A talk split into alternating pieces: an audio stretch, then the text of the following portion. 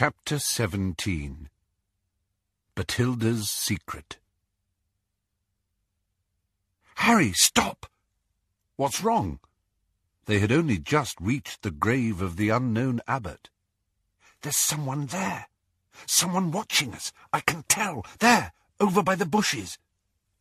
They stood quite still, holding on to each other, gazing at the dense black boundary of the graveyard. Harry could not see anything.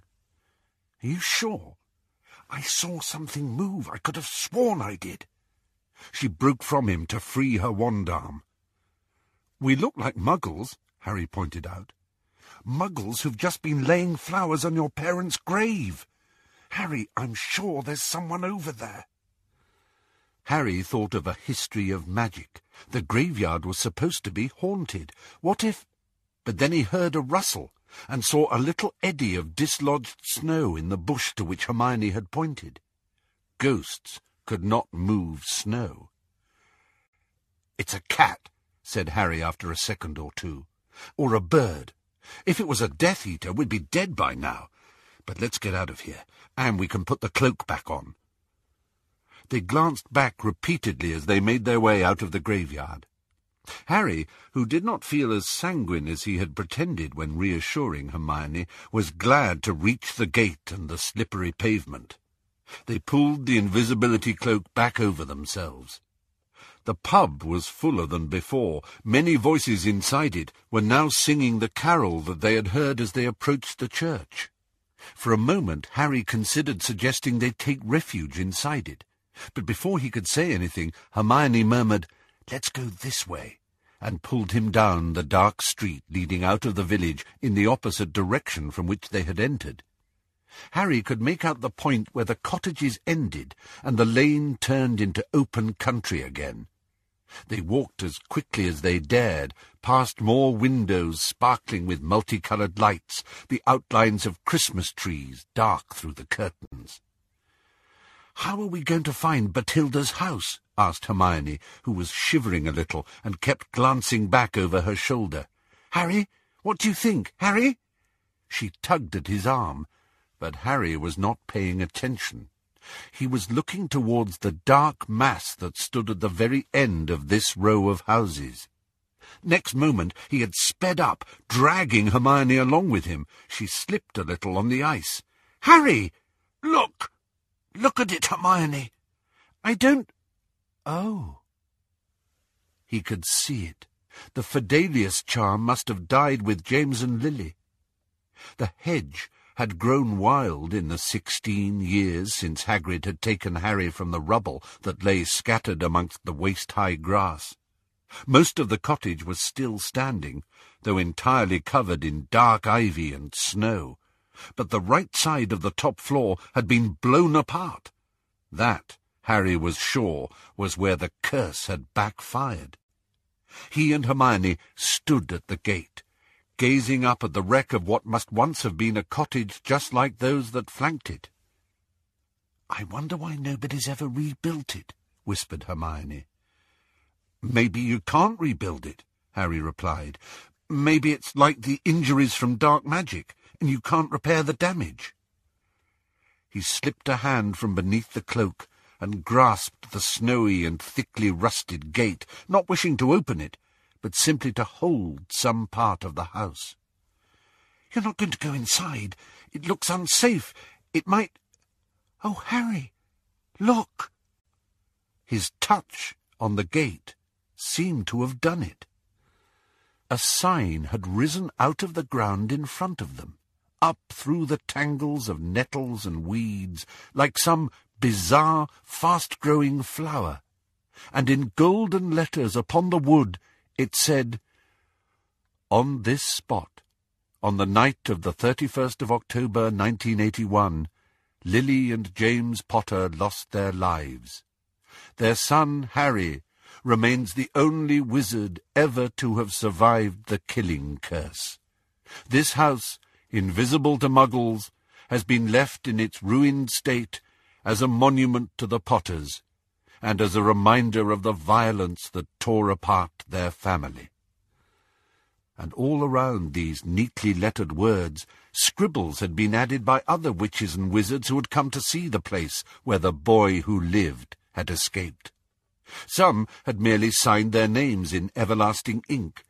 Others had carved their initials into the wood. Still others had left messages. The most recent of these, shining brightly over sixteen years' worth of magical graffiti, all said similar things. Good luck, Harry, wherever you are. If you read this, Harry, we're all behind you. Long live Harry Potter! They shouldn't have written on the sign, said Hermione, indignant. But Harry beamed at her. It's brilliant. I'm glad they did. I... He broke off. A heavily muffled figure was hobbling up the lane towards them, silhouetted by the bright lights in the distant square. Harry thought, though it was hard to judge, that the figure was a woman. She was moving slowly, possibly frightened of slipping on the snowy ground. Her stoop, her stoutness, her shuffling gait all gave an impression of extreme age. They watched in silence as she drew nearer. Harry was waiting to see whether she would turn into any of the cottages she was passing, but he knew, instinctively, that she would not. At last she came to a halt a few yards from them, and simply stood there in the middle of the frozen road, facing them. He did not need Hermione's pinch to his arm. There was next to no chance that this woman was a muggle. She was standing there gazing at a house that ought to have been completely invisible to her if she was not a witch. Even assuming that she was a witch, however, it was odd behaviour to come out on a night this cold simply to look at an old ruin.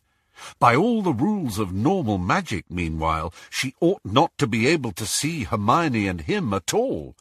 Nevertheless, Harry had the strangest feeling that she knew that they were there, and also who they were. Just as he had reached this uneasy conclusion, she raised a gloved hand and beckoned. Hermione moved closer to him under the cloak, her arm pressed against his. How does she know? He shook his head.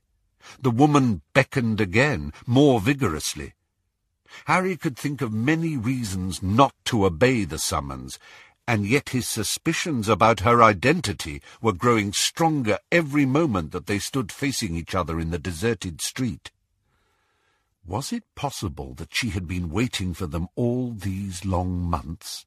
That Dumbledore had told her to wait, and that Harry would come in the end? Was it not likely that it was she who had moved in the shadows in the graveyard and had followed them to this spot? Even her ability to sense them suggested some Dumbledorish power that he had never encountered before. Finally, Harry spoke, causing Hermione to gasp and jump.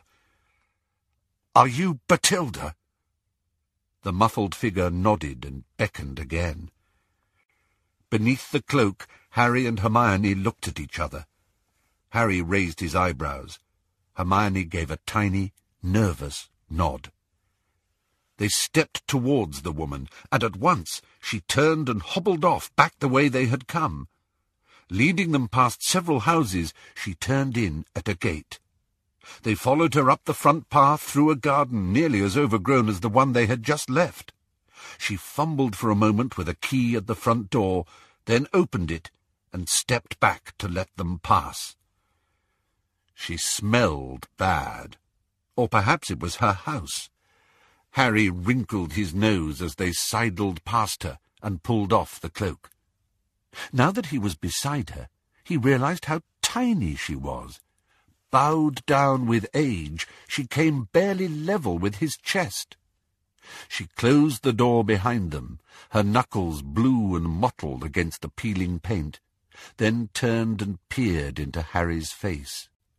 Her eyes were thick with cataracts, and sunken into folds of transparent skin, and her whole face was dotted with broken veins and liver spots. He wondered whether she could make him out at all. Even if she could, it was the balding muggle whose identity he had stolen that she would see. The odour of old age, of dust, of unwashed clothes and stale food intensified as she unwound a moth-eaten black shawl, revealing a head of scant white hair through which the scalp showed clearly. Bathilda, Harry repeated. She nodded again. Harry became aware of the locket against his skin. The thing inside it that sometimes ticked or beat had woken. He could feel it pulsing through the cold gold. Did it know? Could it sense that the thing that would destroy it was near? Bathilda shuffled past them, pushing Hermione aside as though she had not seen her, and vanished into what seemed to be a sitting room. Harry, I'm not sure about this, breathed Hermione. Look at the size of her. I think we could overpower her if we had to, said Harry. Listen, I should have told you. I knew she wasn't all there. Muriel called her Gaga. Come, called Bathilda from the next room. Hermione jumped and clutched Harry's arm. It's okay, said Harry reassuringly, and he led the way into the sitting room. Bathilda was tottering around the place lighting candles, but it was still very dark, not to mention extremely dirty. Thick dust crunched beneath their feet, and Harry's nose detected, underneath the dank and mildewed smell, something worse, like meat gone bad. He wondered when was the last time anyone had been inside Bathilda's house to check whether she was coping. She seemed to have forgotten that she could do magic, too, for she lit the candles clumsily by hand, her trailing lace cuff in constant danger of catching fire. Let me do that, offered Harry, and he took the matches from her. She stood watching him as he finished lighting the candle stubs that stood on saucers around the room, perched precariously on stacks of books and on side tables crammed with cracked and mouldy cups. The last surface on which Harry spotted a candle was a bow-fronted chest of drawers on which there stood a large number of photographs.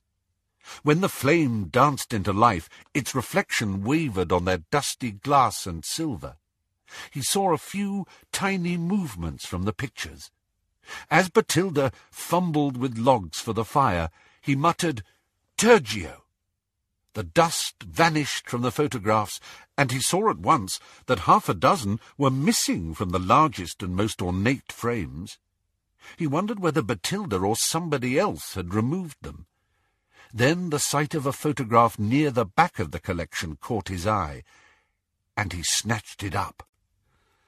It was the golden-haired, merry-faced thief, the young man who had perched on Gregorovitch's window-sill, smiling lazily up at Harry out of the silver frame. And it came to Harry instantly where he had seen the boy before, in the life and lies of Albus Dumbledore, arm in arm with the teenage Dumbledore, and that must be where all the missing photographs were, in Rita's book. Mrs. Miss Bagshot, he said, and his voice shook slightly. Who is this? But Hilda was standing in the middle of the room, watching Hermione light the fire for her. Miss Bagshot, Harry repeated, and he advanced with the picture in his hands as the flames burst into life in the fireplace. Bathilda looked up at his voice, and the Horcrux beat faster upon his chest. Who is this person? Harry asked her, pushing the picture forwards. She peered at it solemnly, then up at Harry. Do you know who this is? He repeated in a much slower and louder voice than usual. This man! Do you know him? What's he called? Bathilda merely looked vague. Harry felt an awful frustration. How had Rita Skeeter unlocked Bathilda's memories? Who is this man? he repeated loudly. Harry, what are you doing? asked Hermione. This picture, Hermione. It's the thief. The thief who stole from Gregorovitch. Please, he said to Bathilda. Who is this? but she only stared at him. Why did you ask us to come with you, Mrs. Miss Bagshot? asked Hermione, raising her own voice. Was there something you wanted to tell us? Giving no sign that she had heard Hermione, Bathilda now shuffled a few steps closer to Harry. With a little jerk of her head, she looked back into the hall. You want us to leave? he asked. She repeated the gesture, this time pointing first at him, then at herself, then at the ceiling. Oh, right. Hermione, I think she wants me to go upstairs with her. All right, said Hermione. Let's go. But when Hermione moved, Bathilda shook her head with surprising vigour, once more pointing first at Harry, then to herself. She wants me to go with her alone. Why? asked Hermione, and her voice rang out sharp and clear in the candle-lit room. The old lady shook her head a little at the loud noise. Maybe Dumbledore told her to give the sword to me, and only to me. Do you really think she knows who you are? Yes, said Harry, looking down into the milky eyes fixed upon his own. I think she does. Well, okay then, but be quick, Harry. Lead the way, Harry told Bathilda. She seemed to understand, because she shuffled round him towards the door. Harry glanced back at Hermione with a reassuring smile, but he was not sure she had seen it.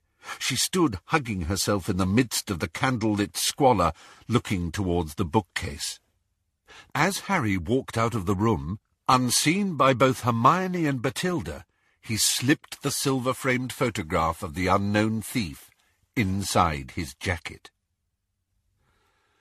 The stairs were steep and narrow.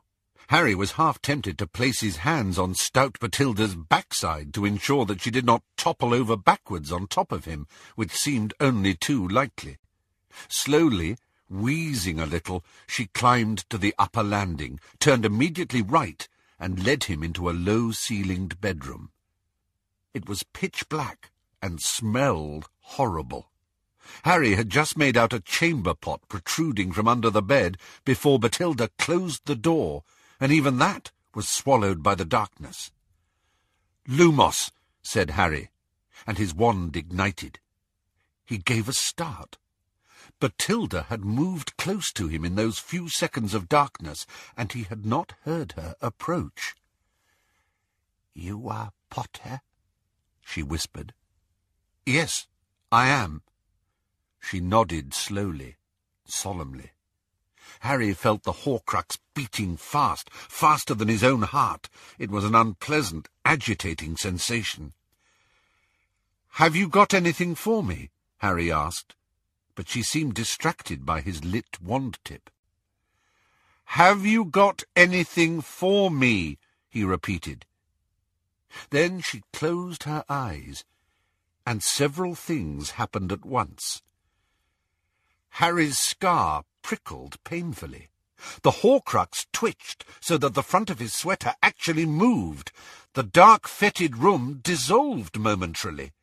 He felt a leap of joy and spoke in a high, cold voice. Hold him! Harry swayed where he stood.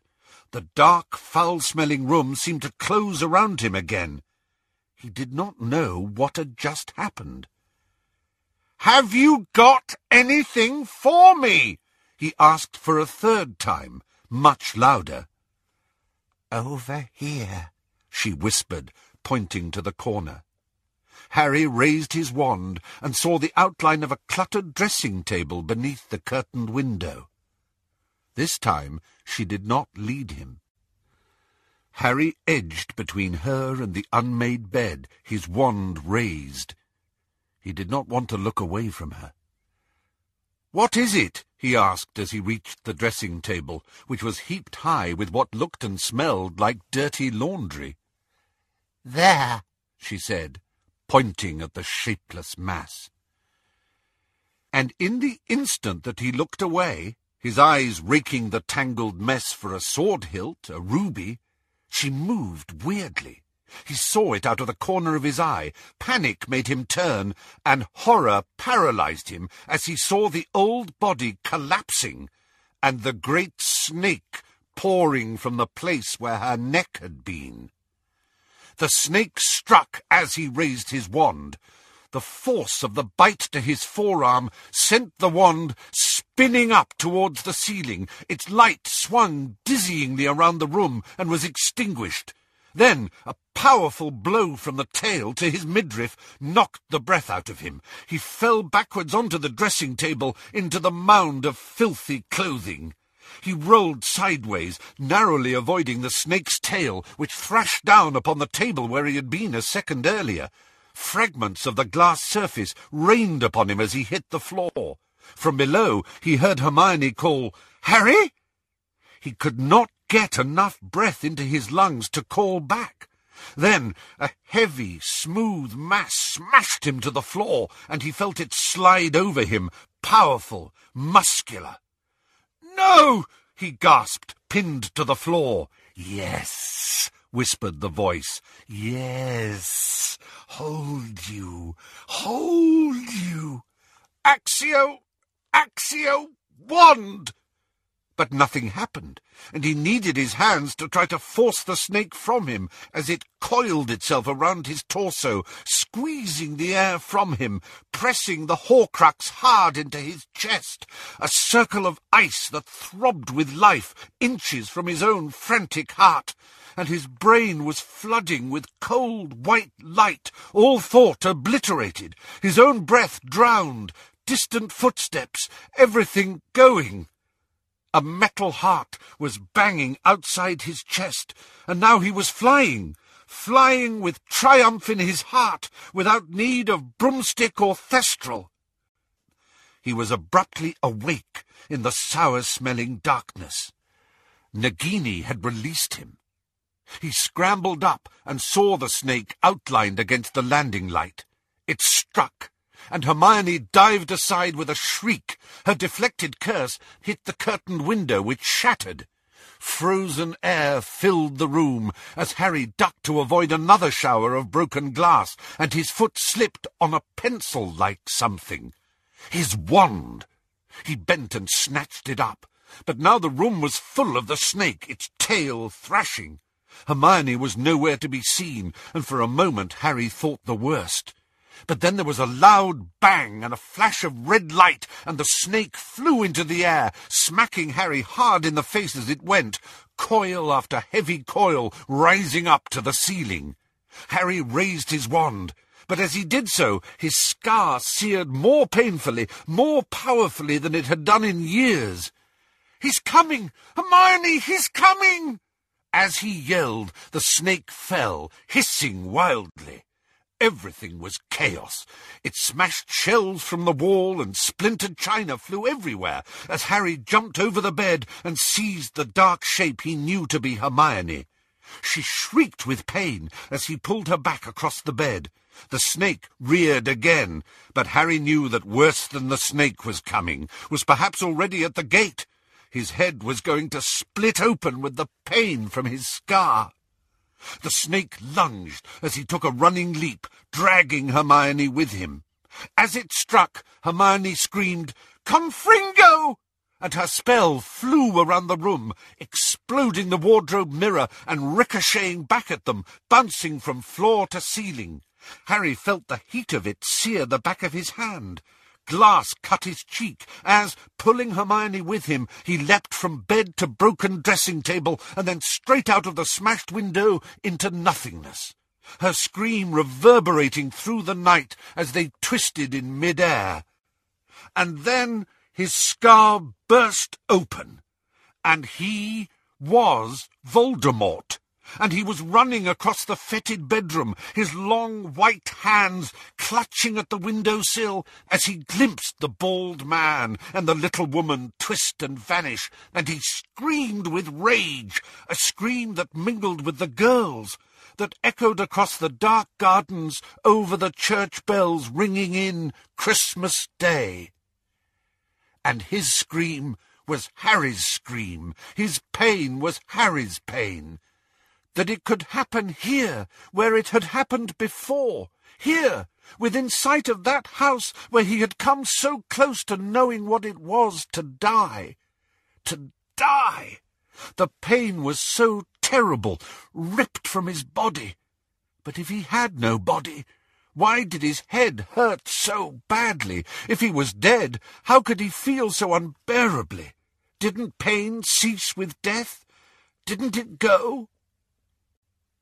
The night wet and windy, two children dressed as pumpkins waddling across the square, and the shop windows covered in paper spiders, all the tawdry muggle trappings of a world in which they did not believe, and he was gliding along, that sense of purpose and power and rightness in him that he always knew on these occasions, not anger, that was for weaker souls than he, but triumph. Yes, he had waited for this, he had hoped for it. Nice costume, mister. He saw the small boy's smile falter as he ran near enough to see beneath the hood of the cloak, saw the fear cloud his painted face. Then the child turned and ran away. Beneath the robe he fingered the handle of his wand. One simple movement, and the child would never reach his mother, but unnecessary quite unnecessary. And along a new and darker street he moved, and now his destination was in sight at last. The Fidelius charm broken, though they did not know it yet, and he made less noise than the dead leaves slithering along the pavement as he drew level with the dark hedge and stared over it.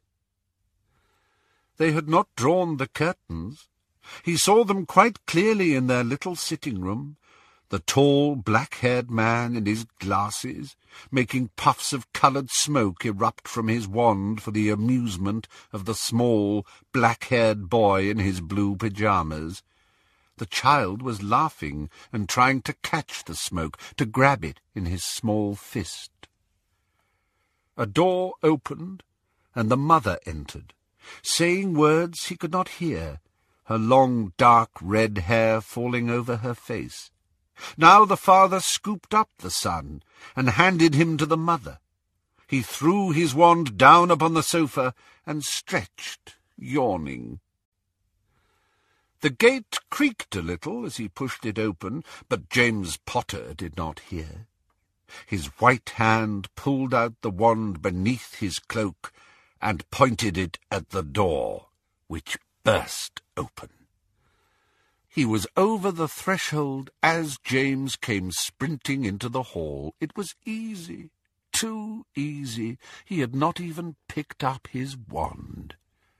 Lily, take Harry and go! It's him! Go! Run! I'll hold him off! Hold him off without a wand in his hand? He laughed before casting the curse. Avada Kedavra! The green light filled the cramped hallway. It lit the pram pushed against the wall. It made the banisters glare like lightning rods, and James Potter fell like a marionette whose strings were cut. He could hear her screaming from the upper floor, trapped but as long as she was sensible, she at least had nothing to fear. He climbed the steps, listening with faint amusement to her attempts to barricade herself in.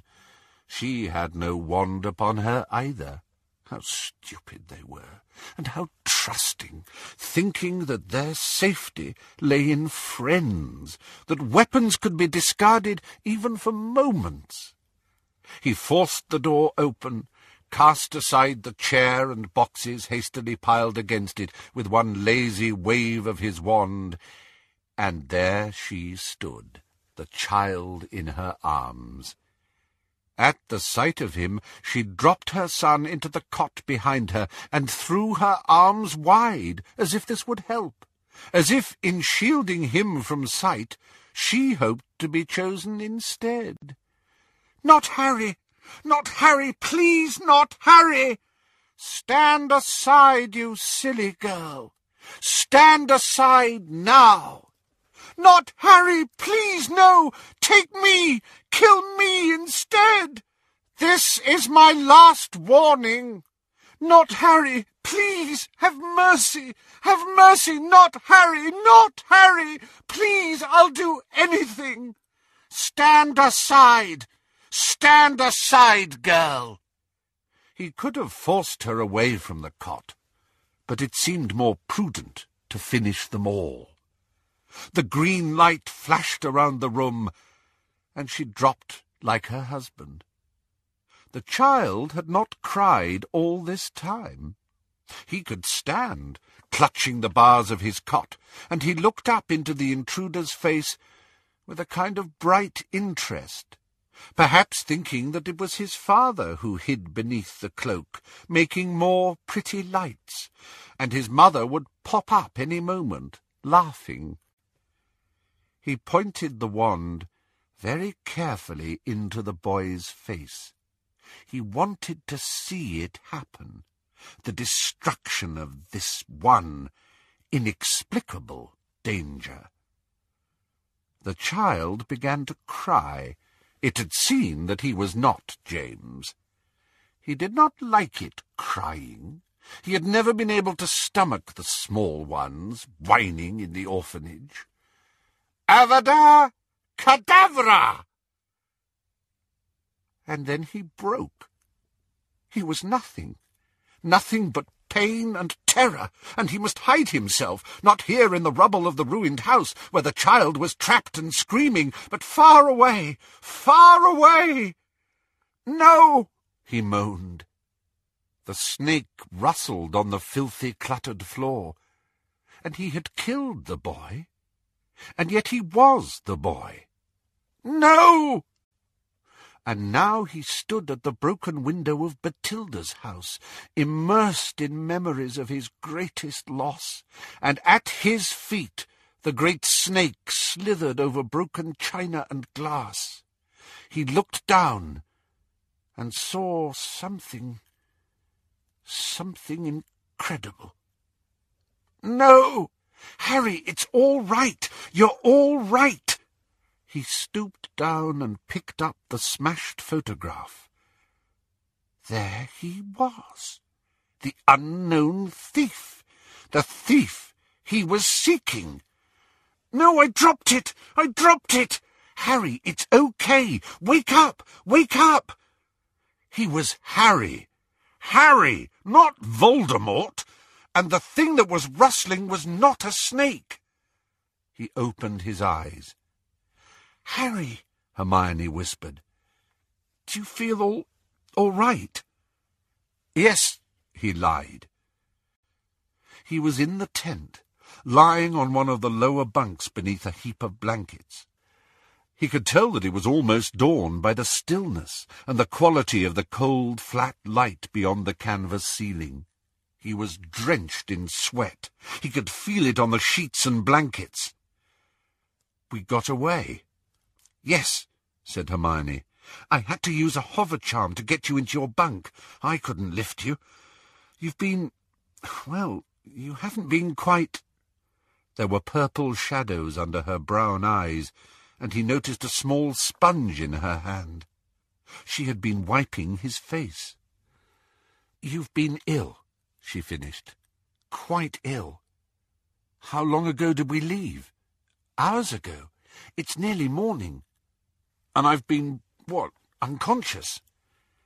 Not exactly, said Hermione uncomfortably. You've been shouting and moaning and... things, she added in a tone that made Harry feel uneasy. What had he done? Screamed curses like Voldemort? Cried like the baby in the cot? I couldn't get the Horcrux off you, Hermione said, and he knew she wanted to change the subject. It was stuck, stuck to your chest. You've got a mark. I'm sorry, I had to use a severing charm to get it away. The snake bit you too, but I've cleaned the wound and put some dittany on it. He pulled the sweaty T-shirt he was wearing away from himself and looked down. There was a scarlet oval over his heart where the locket had burned him. He could also see the half-healed puncture marks to his forearm. Where have you put the Horcrux? In my bag. I think we should keep it off for a while. He lay back on his pillows and looked into her pinched grey face. We shouldn't have gone to Godric's Hollow. It's my fault. It's all my fault. Hermione, I'm sorry. It's not your fault. I wanted to go too. I really thought Dumbledore might have left the sword there for you. Yeah, well, we got that wrong, didn't we? What happened, Harry? What happened when she took you upstairs? Was the snake hiding somewhere? Did it just come out and kill her and attack you? No, he said. She was the snake. Or the snake was her all along. What? He closed his eyes. He could still smell Bathilda's house on him. It made the whole thing horribly vivid. Bathilda must have been dead a while. The snake was... was inside her. You know who put it there in Godric's Hollow, to wait. You were right. He knew I'd go back. The snake was inside her? He opened his eyes again. Hermione looked revolted, nauseated. Lupin said there would be magic we'd never imagined, Harry said. She didn't want to talk in front of you because it was Parseltongue, all Parseltongue, and I didn't realize, but of course I could understand her. Once we were up in the room, the snake sent a message to you-know-who. I heard it happen inside my head. I felt him get excited. He said to keep me there. And then he remembered the snake coming out of Bathilda's neck. Hermione did not need to know the details. She changed, changed into the snake, and attacked. He looked down at the puncture marks. It wasn't supposed to kill me, just keep me there till you-know-who came. If he had only managed to kill the snake, it would have been worth it, all of it. Sick at heart, he sat up and threw back the covers. Harry, no, I'm sure you ought to rest. You're the one who needs sleep. No offence, but you look terrible. I'm fine. I'll keep watch for a while. Where's my wand? She did not answer. She merely looked at him. Where's my wand, Hermione? She was biting her lip, and tears swam in her eyes. Harry, where's my wand? She reached down beside the bed and held it out to him. The holly and phoenix wand was nearly severed in two. One fragile strand of phoenix feather kept both pieces hanging together. The wood had splintered apart completely. Harry took it into his hands as though it was a living thing that had suffered a terrible injury. He could not think properly. Everything was a blur of panic and fear. Then he held out the wand to Hermione. Mend it, please. Harry, I don't think when it's broken like this. Please, Hermione, Try! R Reparo! The dangling half of the wand resealed itself. Harry held it up. Lumos! The wand sparked feebly, then went out. Harry pointed it at Hermione. Expelliarmus! Hermione's wand gave a little jerk, but did not leave her hand. The feeble attempt at magic was too much for Harry's wand, which split into two again. He stared at it, aghast, unable to take in what he was seeing, the wand that had survived so much. Harry, Hermione whispered, so quietly he could hardly hear her. I'm so, so sorry. I think it was me. As we were leaving, you know, the snake was coming for us and so I cast a blasting curse, and it rebounded everywhere, and it must have... must have hit. It was an accident, said Harry mechanically. He felt empty, stunned. We'll... we'll find a way to repair it. Harry, I don't think we're going to be able to, said Hermione, the tears trickling down her face. Remember Remember Ron? When he broke his wand, crashing the car, it was never the same again. He had to get a new one. Harry thought of Ollivander, kidnapped and held hostage by Voldemort, of Gregorovitch, who was dead. How was he supposed to find himself a new wand? Well, he said in a falsely matter-of-fact voice, well, I'll just borrow yours for now, then, while I keep watch. Her face glazed with tears. Hermione handed over her wand, and he left her sitting beside his bed, desiring nothing more than to get away from her.